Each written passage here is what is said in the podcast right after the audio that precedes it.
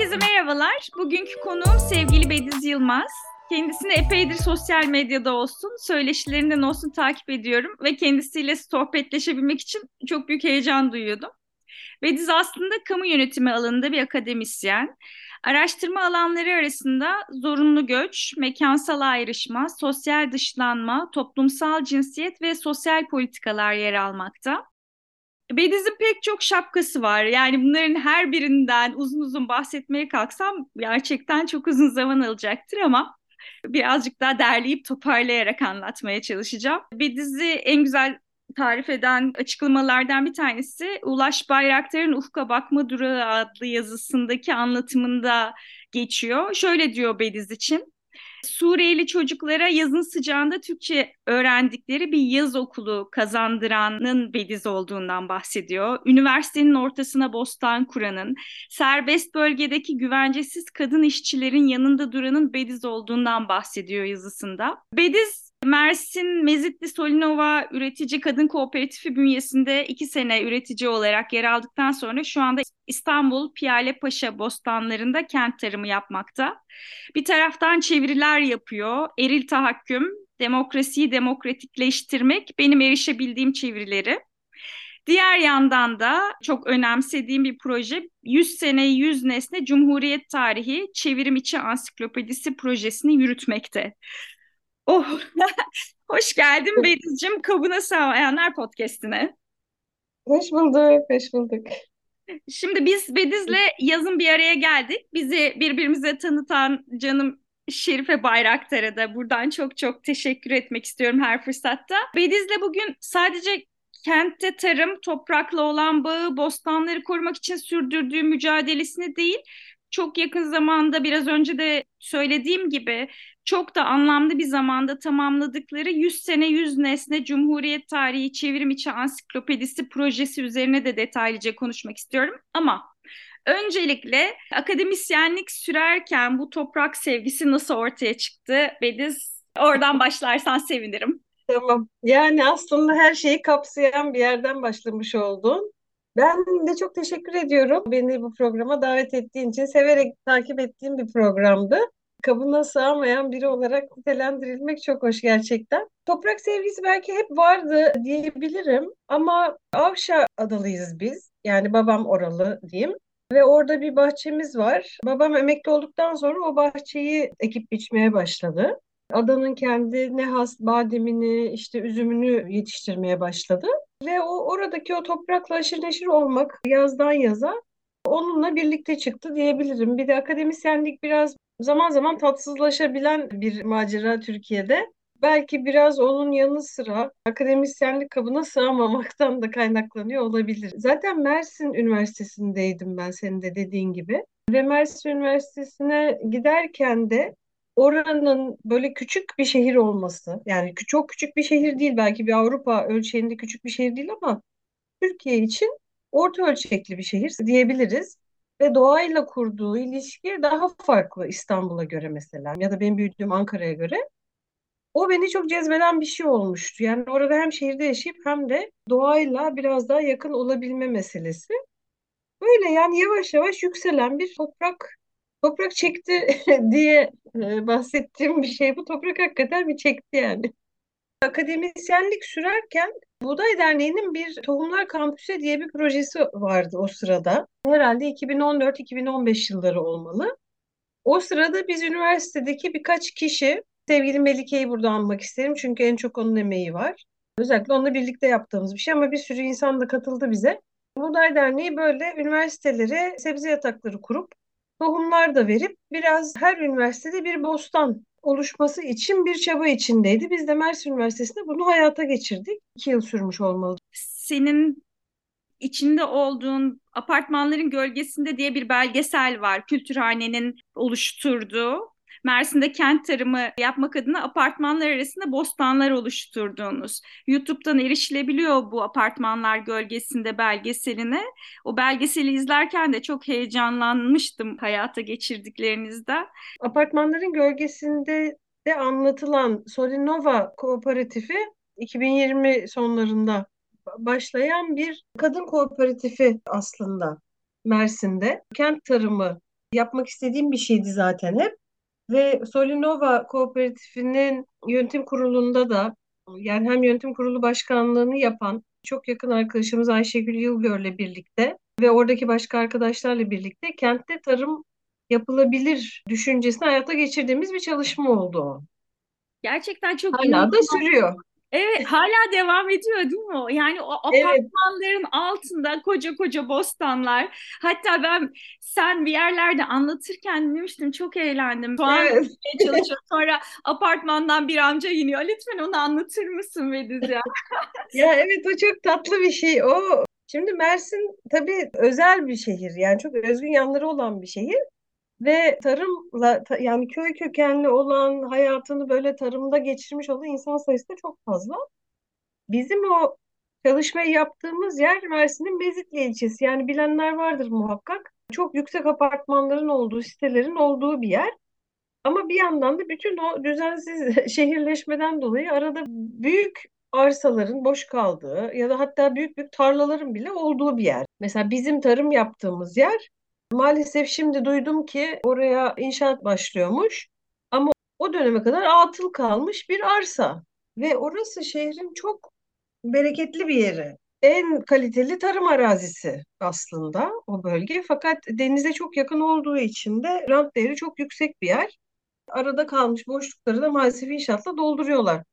Ama o inşaatlar yapılıncaya kadar belediye başkanı bu konuları çok gerçekten sıcak bakan biri, birisi hala kendisi başkan Neşet Tarhan. Apartmanların ortasında tarım yapılması için her türlü desteği verdiler ve biz de başladık. Şimdi orası 7 dönüm. Biz toplamda 15 kadındık. Farklı farklı yerlerde her birimize birer dönüm düşecek şekilde biz tarım yapmaya başladık. Ve işte içimizde köyden gelenler var. Hiç hayatında tarım yapmamış olanlar var. Çok çok heterojen bir gruptuk.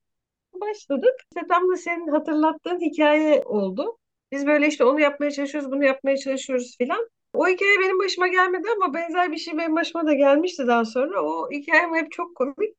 Arkadaşlar yaparken yukarıdan bir amca yanlarına gelmiş. Yukarıda onlara bakmış. Demiş ki ben günlerce sizi izliyorum. İçim şişti demiş. Soğan öyle dikilmez böyle dikilir deyip e, eline soğanları alıp onları nasıl yapılacağını göstermiş. İşte böyle halı gibi yapacaksınız. Arada hiç boşluk bırakmayacaksınız. Böyle böyle bana da bir abi mesela marul fideleri dikmeyi öğretmişti. Böyle suyla toprağı yumuşatarak biz böyle sert toprakta böyle kanter içinde kalarak yapıyorduk. Bir sürü püf noktası varmış ama işte onları yapa yapa öğrendik. Tarım gerçekten yapıldıkça öğrenilen bir şey. Ve çok müteşekkiriz. Şehrin ortasında olmasının çok enteresan etkileşimlere vesile olmuşluğu var. Çok güzel bir deneyimdi benim için de. Evet, evet. Ben de çok heyecanlanmıştım belgeseli izlediğimde. Şimdi sen yaklaşık iki sene kadar Almanya'da konuk öğretim elemanı olarak çalıştın. Tabii zor bir dönem. Buradan uzakta olmak zor, aileden uzakta olmak zor ama sen o dönemi kendine toprak, tarım alanında deneyimlenebileceğin bir döneme dönüştürdüğünü ben anladım. Hatta bununla ilgili Yeşil Gazete'deki yazılarını ömrün uzun olsun Longomai, senin sayende Longomai komününe dair bilgi sahibi oldum. Çok teşekkür ederim. Keçiler, Katırlar ve Keşişler Fransa'da bir tatuta deneyimi. Bu yazılarını detaylıca okudum. Sen de biraz oradaki deneyimlerini anlatır mısın? Almanya'ya ben gittiğimde aklımda Türkiye'ye dönmek yani orada kalmak yoktu. Hiçbir zaman olmadı. Oradaki o davetli misafir, davetli araştırmacı olarak bulunduğum iki sene sonrasında döneceğim ve artık tarımla uğraşacağım fikri kafamda vardı benim çok net bir şekilde. Ve o yüzden de oradaki bütün boş zamanlarımı, bütün o tatilleri de oralarda geçirmek gibi bir durum vardı. Biraz da ben Türkiye'ye, Mersin'e, Avşe'ye benzer coğrafyalara biraz gitmeye çalıştım. Ve oralarda tarım alanında deneyimler edinmeye çalıştım. Longomay gerçekten işte Marsilya'ya yakın. Marsilya'ya böyle iki saat uzaklıkta. Coğrafyası son derece Toros Dağları'na benzeyen çok güzel bir komün. 50 yaşında bir komün. Orayı zaten ben tanıyordum. Daha önce bir araştırma vesilesiyle biz bir arkadaşımla gitmiştik. Onlarla bir ilişkimiz vardı. Tarımda çalışan yabancı işçiler konusunda biz de Türkiye'de çalışıyorduk. Onlar da o konuda çok aktif bir komün, çok politik bir komün orası. Tarım yapma biçimleri, tarımla ilişkileri, gıda üretimiyle ilişkileri hem de politik meseleleri olan yaklaşımları çok kuvvetli bir komün gerçekten. O yüzden ben hani tarımı en iyi onlardan öğrenirim diyerek onların yanına bir gittim. Orada kaldım. O yazı onu anlatıyor. Ömrün uzun olsun Longomai. Çünkü Longomai ömrün uzun olsun anlamına gelen bir ifade. Öyle bir orası vardı. Onun dışında da bir Fransa'da iki farklı yerde ben şey yaptım. Tatutay. Tarımda emeği koyuyorsunuz. Karşılığında işte yiyecek ve yatacak yer ve o alanın bilgisi ile oradan ayrılıyorsunuz. Ben bir keçi çiftliğinde çalıştım bu şekilde. Alp Dağları'nda. Bir de senin bahsettiğin yazıda anlatılan orası da bir sebze üretim sebze üretim böyle. Onlardan işte hem birazcık keçi, keçi peyniri yapımı, hem sebze bahçesi nasıl yapılır? Onları öğrendim. İki ilginç deneyim olmuştu. Evet çok e, önemli deneyimler ama bunlar. O çok güzel bir sistem. Türkiye'de de var o sistem. Türkçesi işte Tatuta olarak geçiyor. Tarım Turizm Takas olmalı. Buğday Derneği yürütür Türkiye'dekini. Türkiye'de en son yanlış hatırlamıyorsam 100 kadar çiftlik üye ama onun uluslararası versiyonu WWOOFing diye bir şey. Ve WWOOFing her ülkede üye oluyorsunuz o ülkenin sistemine. Ben işte Almanya'da da gittim, WWOOFing yaptım, Fransa'da da yaptım. Kayıt oluyorsunuz ve o çiftliğe gidip üzüm ba bağcılık da öğrenebilirsiniz, keçi peyniri yapımını da öğrenebilirsiniz. Bir sürü alternatifi olan bir şey ve onu da konuşuruz muhakkak. İyi kötü böyle bir tarım yapayım, şehirden uzaklaşayım, kendim bir zeytincilik yapayım falan diyen herkesin bunu yapmadan önce bir yerde bir deneyim kazanması ben çok çok öneririm. Bunu yapmanın en iyi yollarından biri de bu sistem. Hazır zeytincilik demişken sen Almanya dönüşü 3 yıllık zeytincilik dönemin de var senin değil mi? Evet. Hatta, e, sizi dinledim yine YouTube'dan müzisyen Serdar Keskin'le birlikte yaptığınız bir zeytincilik dönemi. Şimdi de bambaşka bir başlık altında ortak çalışmanız var. Şiirlerden Şarkılar adında. Zeytincilik dönemine ve şiirlerle şarkılara da bir parantez açarsan çok sevinirim. Evet yani işte Almanya'dan döndükten sonra tarım yapacağımı ben çok kafamda netleştirmiştim. Ama toprak yoktu ve Serdar'la işte öyle hani döndükten hemen sonra sohbet ederken onun da böyle tarımla ilgilenmek istediğini öğrenince ilk başta başka bir arkadaşımız daha vardı. Sonra biz Serdar'la ikimiz kaldık. Biz böyle bir arsa arayışına başladık. Tesadüfen yani zeytincilik olmayabilirdi. Bir ceviz bahçesi de bulmuştuk ceviz de yapabilirdik ama kader bizi zeytin bahçesine götürdü ve zeytincilik yaptık 3 sene. Çok da keyifli oldu. Dediğim gibi Mersin doğayla yakınlık, uzaklık farklı bir şekilde yaşanabilen bir şehir. Ve hani bizim evimizden arabayla 20 dakikada, 25 dakikada gittiğimiz dağın başında bir tamamen izole diyebileceğim bir yer. Gerçekten dağ başı yani. Orada zeytin ürettik, zeytinyağı ürettik. İşte biraz sebzecilik de yaptık. Sonra suyumuz olmadığı için onu bıraktık ama zeytinciliği 3 sene sürdürdük. Çok da keyifli bir dönem oldu bizim için. Zeytinciliği öğrendik. Kendimiz ürettik, ürettiğimiz yağı yedik. Onu sattık.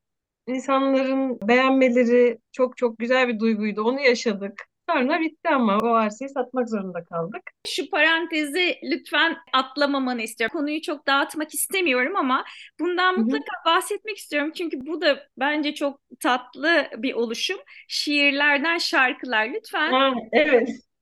küçücük küçücük ya o, anlatsana. Tamam onu anlatayım. Ya o benim takıntı gibi bir şey. Şiirlerden yapılmış şarkıları çok seviyorum. Onların peşine düşüyorum. Böyle şimdi 2023'teyiz. Herhalde 2013'tü. Ben bir blog açtım. Şu an orada bine yakın şarkı var. Çeşitli dillerden tabii ağırlıklı olarak Türkçe ama başka dillerden de bir şiirin şarkıya dönüşmesi beni bilmiyorum niye yani çok heyecanlandırıyor. Böyle bir benim blogum var. Sonra işte Serdar da çok yetenekli bir müzisyen ve onunla böyle konuşurken onun zaten kendisinin kendi şarkıları haricinde yorumladığı şarkıların büyük bir kısmı şiir olduğu, bu seçkide yer alan şeyler olduğunu fark ettim. Ne bileyim Nazım Hikmet'in şiirleri var.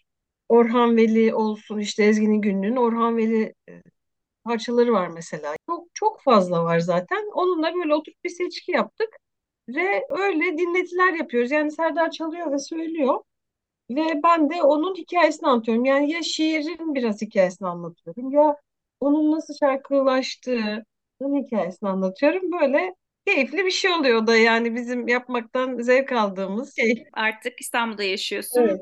ve İstanbul'da kent tarımı adına neler yapıyorsun? Senin bu Piyale Paşa bostanlarını korumak adına da bir aktivist duruşun olduğunu da biliyorum. Orada kent tarımı yapmakta olduğunu da biliyorum.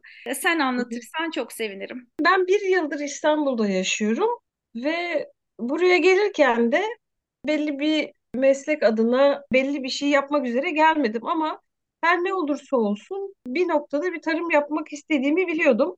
Ve Piyale Paşa Bostanı'nın da belli açılardan işte şehrin merkezinde ve 500 yıllık bir bostan. Çok tarihi, çok eski bir bostan. Ve 10 yıl öncesinden beri oraya yönelik bir tehdit var aslında. Çünkü şehrin tam merkezinde etrafında çok ciddi bir yapılaşma var ve çeşitli sebeplerle o bostanın bu halini muhafaza etmesi aslında zor. O yüzden de onun etrafında bir dayanışma örülmüş durumda. Çok sevgili arkadaşlar o dayanışmayı işte 10 yıldır aşağı yukarı yürütüyorlar. Ben de onların işte zaten ya tanıyordum ya da tanıyan arkadaşlarım vardı. Ben duyuyordum. Gelince oraya bir gittim ve çok hoşuma gitti. Yani oranın merkeziliği 500 yıldır 500 yıldır aynı kuyudan su çekip aynı yöntemle tarım yapan bir bahçe orası. Yedikule Bostanları gibi. Orada tarihi bir miras var. Onu korumak çok önemli geldi bana da. Ve hem o dayanışmanın içinde yer aldım, alıyorum halen. Hem de bahçeye emek gücü katkısı da veriyorum. Yani orada bir yaşlı karı koca var. Oranın bostancısı olan aile. Onlarla birlikte onların üretimine destek olmaya çalışıyorum. Böyle bir kent tarımı faaliyeti içindeyim. Bir de Yedikule Bostanları var ama sen o tarafta yoksun değil mi? Yedikule Bostanları nasıl? Yani Yedikule Bostanları ile Piyale Paşa aslında aynı yapının unsurları. Aynı yapı derken yani İstanbul'da bostancılık böyle hani kuşaktan kuşağa aktarılan bir şey ve İstanbul'un göç süreçlerini de takip eden bir şey. Orada da eskiden beri olan Arnavutların yaptığı bir şeyken daha sonra Kastamonuluların yaptığı bir zanaate dönüşüyor. Ve Yedikule Bostanları'nda da Kastamonlular var. Piyale Paşa'da Kastamonlu bir aile yapıyor bunu. Ama Yedikule mesela bana uzak biraz. Orası da tehdit altında maalesef. Orasının da olduğu haliyle daha doğrusu eskiden beri olan haline zaten çok ciddi bir tehdit olmuş ve çok küçülmüş, azalmış oradaki bostanlar. Tehlike altında bu bostanların hepsi. Ama ben hani Piyalepaşa Bostanı'ndayım. Orada ekip biçiyorum. Ama Yedikule'de de bir şey olduğu zaman dayanışma adına oraya da gidiyoruz tabii ki. İstanbul'un bir bostanlar kenti, kendi gıdasını üreten bir kent olarak İstanbul pek düşünülen bilinen bir şey değil ama şöyle söyleyeyim ki 1900'lerin başında ki o zamanın nüfusu çok daha azken İstanbul'da bin adet bostan kayıtlı olarak var. Gerçekten. Yani şehrin her yeri bostan dolu. Zaten sokak adları, semt adları düşündüğümüzde de bunu görebiliriz. Yani işte Çukurbostan'ından Langa'ya kadar, Yedikulesi'nden işte Piyalepaşa, karşıya geçelim Kuzguncuk, Üsküdar, her yer bostan. İşte Çengelköy hıyarı mesela. Yani neden orada bir kendi adına bir hıyarı var oranın? Çünkü oraların hepsi bahçe, bağ bahçe. Kendi gıdasını yetiştiren bir kent İstanbul. İmiş eskiden. E, Bunun çok önemli bir şey olduğunu düşünen insanlardan biriyim ve bunun için tüm çabalarda bunu e, sürdürmek ve bu bilinci birazcık aşılamak için yani yapmaya çalıştığım şeyler. Sence hala umut var mı? Mesela apartmanların gölgesinde izlediğim zaman acaba burada da böyle bir şey yapılabilir mi? Yani İstanbul'un kendi sebzesini, meyvesini yetiştirmesi mümkün mü? Nasıl mümkün sence? Sen nasıl hayal ediyorsun İstanbul'u? Yani yani gerçekleşeceği için değil ama ne olabilir de Ya yetiştirebilir evet, kendi sebzemizi? gerçekleşmesi çok kolay değil tabii çünkü çok ciddi bir dönüşüm gerekiyor ama yani bunu yapmak zorundayız gibi geliyor. Çünkü resilient kelimesi kullanılan bir kavram. Bu direngen, dirençli ya da dayanıklı olarak çevrilen. Öyle kötü bir döneme girdik ki biz artık. Önümüzde çok fazla tehditler var. İşte kuraklık, iklim krizi, ondan sonra savaş, kıtlık, ekonomik darboğaz, ekonomik çöküntü, pandemi değil mi? Bütün bunlar veya çok masif böyle kitlesel göçler aklıma bunlar geliyor ama yani düşünsek daha da sayabiliriz. Çok ciddi tehditler var. Ve bunların hani bugün yarın oluyor. Deprem mesela. Bütün bunlarda İstanbul gibi yüzde 95'in üzerinde gıda anlamında dışa bağımlı bir kent çok büyük bir risk altında aslında.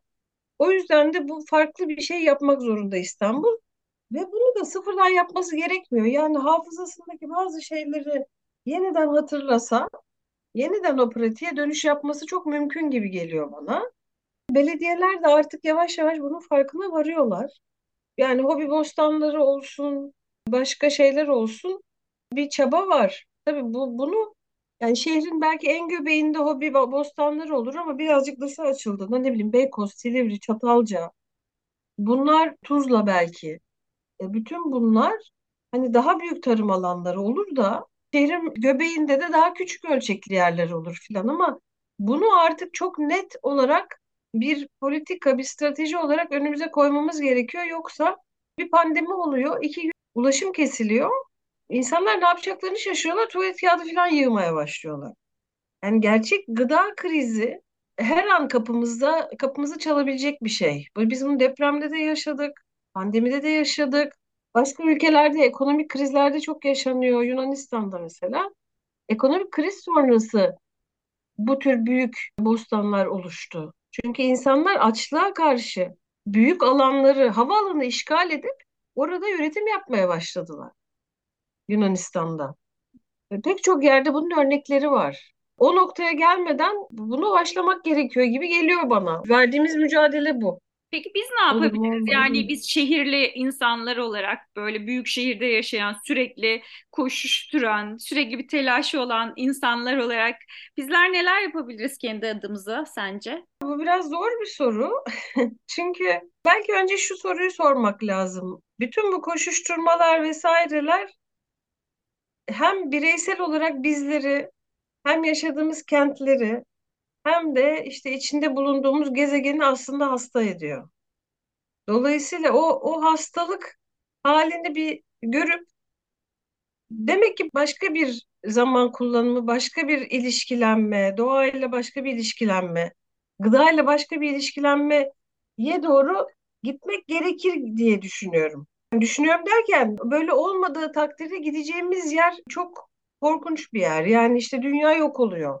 İnsanlar hasta yani hem fiziksel olarak hem de ruhsal olarak insanlar hasta artık. O yüzden de başka bir şey olmak zorunda ve bunun en net görüldüğü yerlerde kentler. O yüzden kentlerden kaçmak belki bir çözüm ama bu bir kaçış çözümü. Ama kentleri dönüştürerek aslında sorunun çok daha can evinden yakalamak mümkün. Yani biz kentleri ve kentlileri değiştirme gibi bir amaçla aslında hareket etmeye çalışıyoruz. Çünkü o dönüşüm kentlerde başlamadığı durumda çözüm de çok daha zor. Kırda olmayacak bunun çözümü. Ben öyle düşünüyorum. Hazır bu kentte insanlar ne yapmalı diye sormuşken sen bu aralar yeni kentli eğitimi diye bir faaliyet içindesin. Ben de bilmiyorum bu nedir. Bunu dinlemeyi çok istiyorum. Acaba bizlerin de dahil olabileceği eğitimler var mı bu yeni kentli eğitimi faaliyeti içerisinde neler var? Anlatır mısın? Yeni kentli işte tam da bu az önce konuştuğumuz şeyden hareketi geçti. Permakültürün e, kurucusu Bill Mollison'ın bir lafı var. Diyor ki sorun çözümün ta kendisidir. Kentler şu an sorunun en büyük odakları durumunda. Çünkü kentler biz eğitime başlarken bunu söylüyoruz. Kentler koca bir parazit gibi. Ve her şey özellikle İstanbul 20 milyondan fazla. Türkiye'nin dörtte biri burada yaşıyor. Türkiye'de üretilen her şeyin en iyisi buraya akıyor, burada tüketiliyor ve bütün bu hani Türkiye'nin her tarafından sadece Türkiye'de değil ama Türkiye ölçeğini düşünelim. Her yerden buraya bir şeyler geliyor. Yani bütün mallar buraya geliyor, burada depolanıyor, insanlar tüketiyor. Müthiş israf da var ve bir de atık meselesi var yani. Yani dev bir parazit yani İstanbul aslında gerçekten. Şimdi o yüzden de çözümün de burada olması lazım. O yüzden hem kentte yaşayan insanlar artık bir şeyleri tüketmemeyi ya da üretmeyi de öğrenmeleri lazım. Hem de atıklar ne oluyor sorusu bir kendilerine sormaları lazım. Yani kompost konusuyla ben çok ilgileniyorum. Tarıma başladığımdan beri, daha doğrusu ondan da önce atıkların toprağa geri dönmesi meselesi, gıda atıklarının atık olmaması ve toprağa geri dönmesi ve toprağı bereketlendirmesi Sadece yanlış yere değil, doğru bir yere, doğru yöntemlerle koyduğunda onlar çöp değil, aslında toprağı bereketlendiren bir şeyler oluyorlar. Kompost tam olarak bu demek. Bütün bunların hepsi birlikte düşünüldüğünde kentlerde inanılmaz bir potansiyel var. Ve kentler aynı zamanda üretim yapılan yerleri değiştirme gücüne de sahip. Bunu da biraz bugünün hani tüketici merkezli bir hayat var ya yani bütün ekonomik düzen tüketim odaklı olduğu için kentlerin tüketim alışkanlıkları üretim alanını belirliyor. Kentli ne talep ederse, nasıl talep ederse orada o yapılıyor aslında. Kentli insanlar belli bir şeyi almamak yönünde bir irade gösterirlerse o ürün üretilmeyebilir. Bu kadar net aslında. Yani bu kadar net değil belki ama biraz basitleştirirsek bu böyle. Yani kentlerin çok ciddi bir potansiyeli var ve kentteki insanların dolayısıyla artık başka bir hayata geçmeleri lazım. Yine biraz karikatürize ederek söylersem her kentlinin kıra kaçması, köye gitmesi, orada kendine işte bir üretim şeyi oluşturması, odağı e, ve kendine orada küçük bir hayat kurması aslında bir çözüm değil. Sadece bir kaçış ve çok da tercih edilen bir kaçış değil aslında. Çünkü oraları da kentleştiriyor büyük ölçüde gidenler.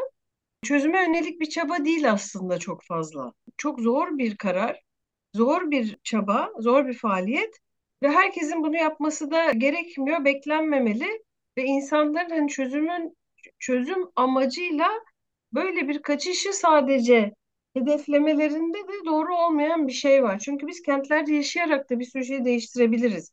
Böyle bir gücümüz var demek istiyoruz aslında. Çünkü herkesin köye gitmesi mümkün değil, doğru da değil. Anlatabiliyor muyum?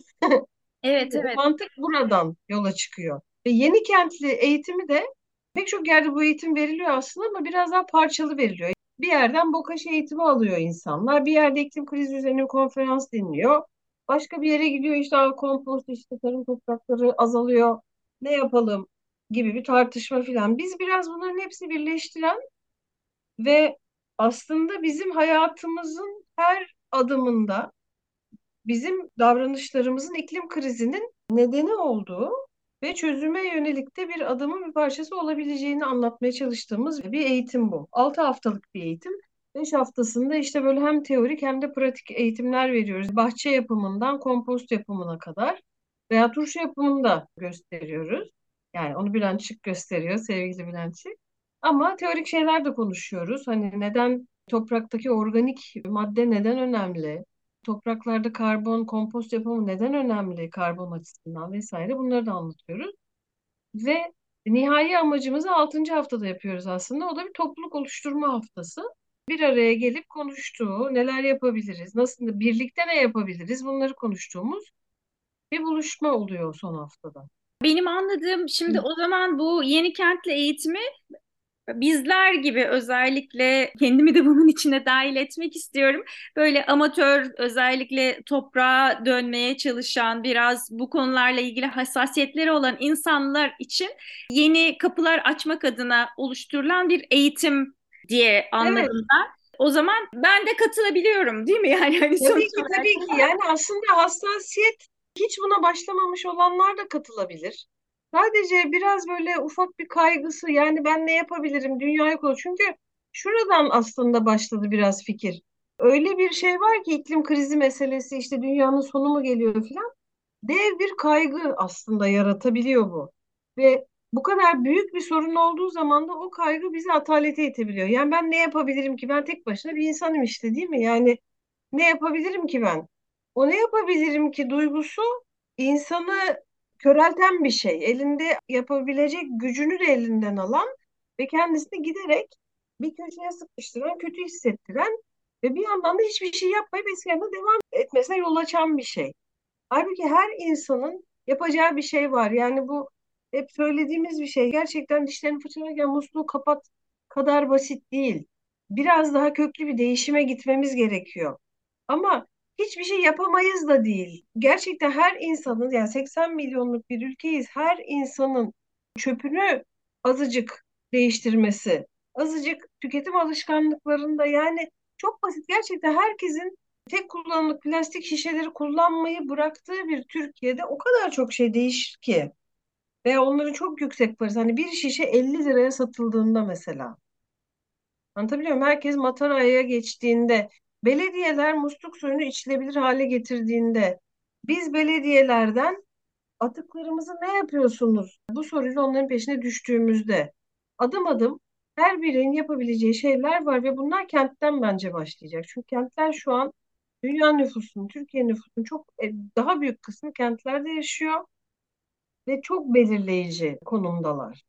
Tarımı da onlar belirliyor, havayı da onlar belirliyor, suyu da onlar kirletiyor vesaire. Herkesin yapabileceği bir şey var. Peki siz bu eğitimleri ne kadar aralıklarla yapmayı planlıyorsunuz ya da kaç kişiye hitaben yapmayı planlıyorsunuz? Var mı öyle bir nerede Ee, yapıyorsunuz ve biraz onları da anlatırsan. Tamam, biz bu eğitimleri Postane İstanbul var. Yani Galata Kulesi'nin çok yakınında bir sosyal bu- buluşma alanı, kafe, işte terasında bostanı olan çok güzel bir merkez. Çok fazla da faaliyetler yapılıyor orada, buluşmalar yapılıyor. Biz Bostan'da yapılması gereken şeyler haricindeki bütün eğitimin tamamını orada veriyoruz. Zaten Postane destekliyor bizim bu çalışmamızı. Şimdiye kadar iki kere verdik. Bir baharda bir de güzde. Daha çok böyle sebze ekim dikim zamanlarına denk getirmeye çalışıyoruz. Çünkü biraz onu da öğretiyoruz. Tohum, tohumdan fide yapma, fideyi bahçeye koyma.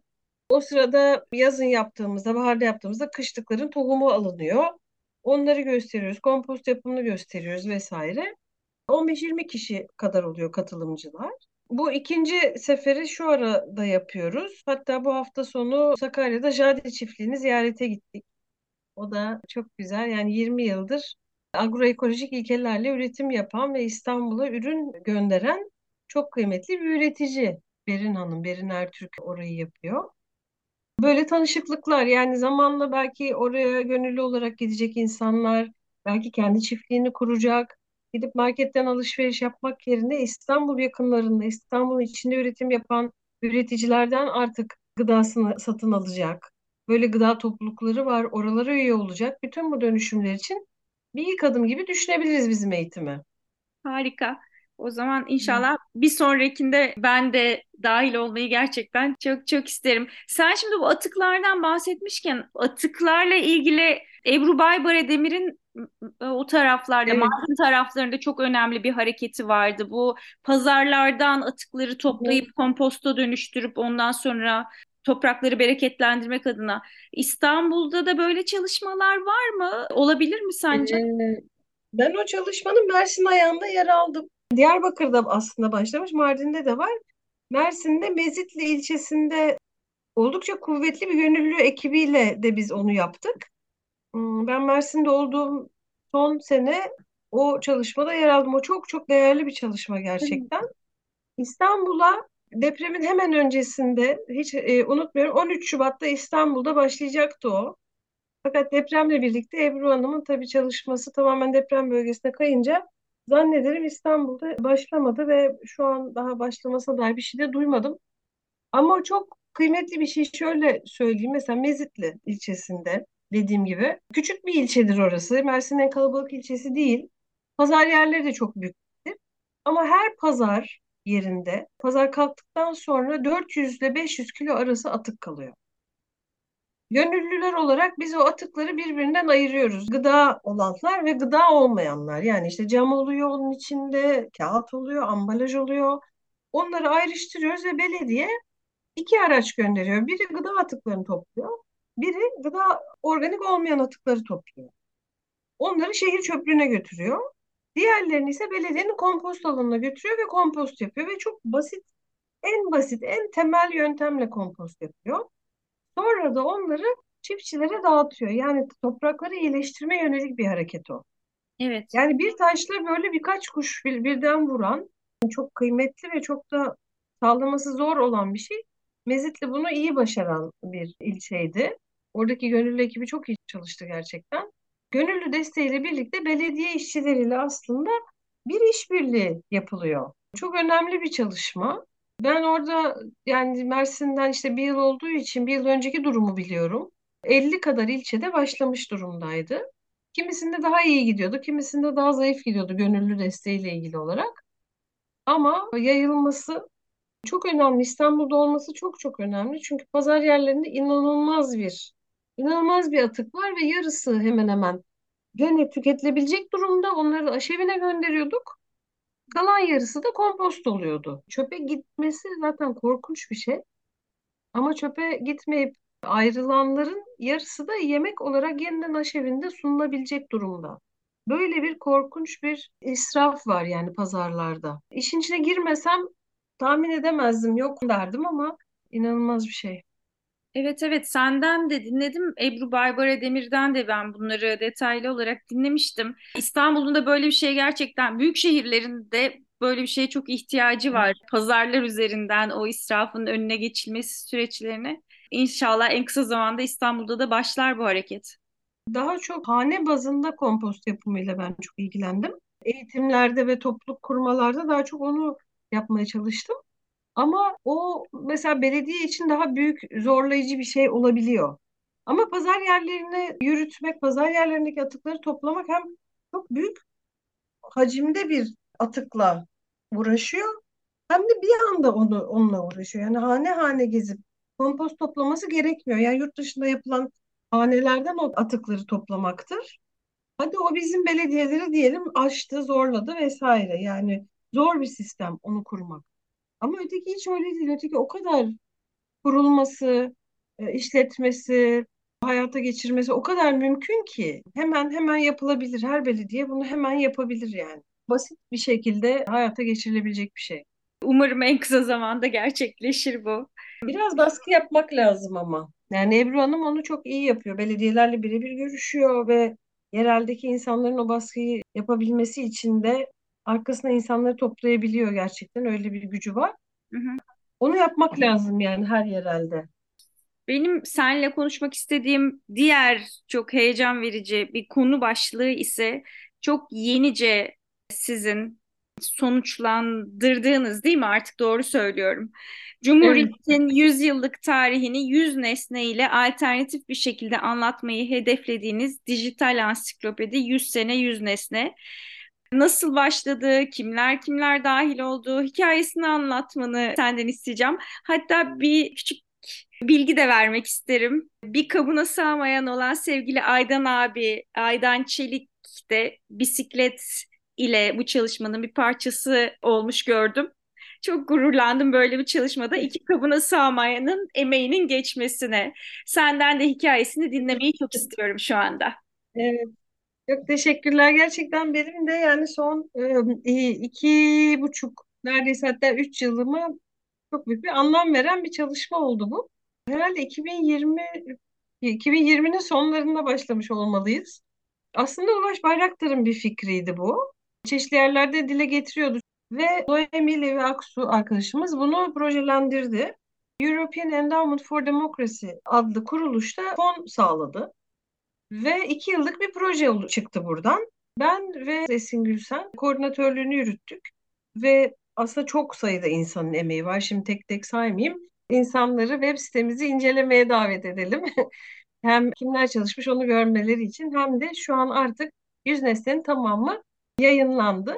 Biraz alternatif bir şey olmaya çalıştık. Bir kere süreci biraz alternatif yapmaya çalıştık. Bir anda böyle oturalım biz belirleyelim yazarları. Nesneleri de belirleyelim. İşte yazarlara onu ihale edelim ve yazsınlar. Tipi bir klasik editörlük faaliyeti değil de bütün süreç kolektif yürüsün istedik. Hangi yüz nesne Cumhuriyeti en iyi anlatır? Cumhuriyet dönemi yani bu yüzyılı hangi nesneler üzerinden biz düşünebiliriz? Çünkü biz oturduğumuz zaman 10 kişi bambaşka 100 nesnelik listeler hazırlayabiliriz. Ama daha böyle ortaklaşa bir şeyler çıkması için sürecin tamamının kolektif olmasına çabaladık. Ve ilk sene tamamen bununla uğraştık. Sosyal medyadan çağrılar yaptık, atölyeler yaptık filan. İkinci senede işte yazarlar yazılarını yazdı. Nesne üzerinden bakıldığında çok enteresan şeyler çıkabiliyor. Mesela ağaç var. Ağaç bir nesne midir? Değil midir? Belki düşünebiliriz ama soruyu şöyle sormak lazım. Yani ağaç 100 yıl boyunca nelere tanıklık etti? Soruyu böyle sorduğumuzda o kadar çok fazla hikaye ve normalde yan yana anılamayacak o kadar çok hikaye karşımıza çıkıyor ki. Bir bakıyorsun idamlar mesela dar ağacı çıkıyor karşına. Bir bakıyorsun Nazım Hikmet tepemde bir de çınar ağacı diyen Nazım'ın şiiri. Oradan geliyorsun işte Gezi'deki ağaçlar meselesine, Yırca'daki zeytinlere. Peş peşe peş peşe hiçbir zaman yan yana anılması mümkün olmayacak hikayeleri bir araya getiren bir derleme oluyor. Böyle bir ansiklopedi ortaya çıkıyor. O yüzden çok keyifliydi çalışması. Yüz çok değerli insan, Aydan Çelik gibi gerçekten bisiklete ömrünü vermiş bir insanın burada yer alması da çok önemliydi bizim için. Öyle sevgili arkadaşlarımız da var. Böyle bir çalışma. Şimdi kitabı basılacak Alfa yayınlarından. Onun son çalışmalarındayız. 2023 bitmeden kitabı da çıkacak diye umuyoruz. Aa, ona ayrıca sevindim. Ben sadece dijital ortamda mı olacak diye düşünüyordum ama basılı kitap olmasına çok mutlu oldum. Evet. Ya proje öyleydi web sitesi. Online olmasının avantajları da var. Çünkü bir, birisi mesela belgesellerde koyabildik oraya linklerle şarkılar koyabildik, küçük videolar koyabildik. Online olmasının avantajları da var ama kitap olması da güzel olacak. Evet evet Bir kesinlikle. de podcast olarak da dinlenebiliyor o. Onu da söyleyeyim. Aa, Ee, evet, bütün yazılar seslendirildi. Biz özellikle görme engelli kişiler için onun öyle olmasını istedik. Yani yazıları okuyamayacak kişilerin dinleyebilmesini önemsedik. O yüzden öyle bir yazılar seslendirildi. nereden erişilebilir o sesli? Spotify'da var. Spotify'da 100 sene 100 nesne yazınca ulaşılıyor. Harika harika çok sevindim bak bu e, bu iki habere ayrıca sevindim ben. Peki Bedizciğim şimdi konuşmamızın sonuna geliyoruz. Her iki koltuğunun altında böyle binlerce karpuz taşıyan bir e, karakter olarak sen bir kabına sığmayan olarak gerçekleşse de gerçekleşmese de hayallerini öğrenmek istiyorum bundan sonrası için. Bu çok zor bir soru çünkü çok fazla hayallerim var tabii yani ama gerçekleşse de gerçekleşmese de deyince benim galiba hayallerimin büyük kısmı artık Avşa'yla ilgili.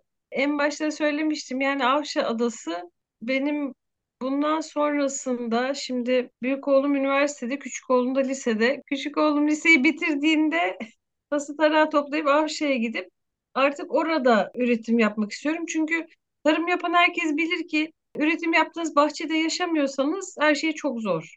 Halbuki orada yaşıyor olsan yani sabah kalktığında oradan bir şey koparıp yemek ya da akşam kitabını okuduktan sonra çıkıp bahçede bir, bir saat çalışmak falan yani sürekli sürekli orada olmak bambaşka bir şey.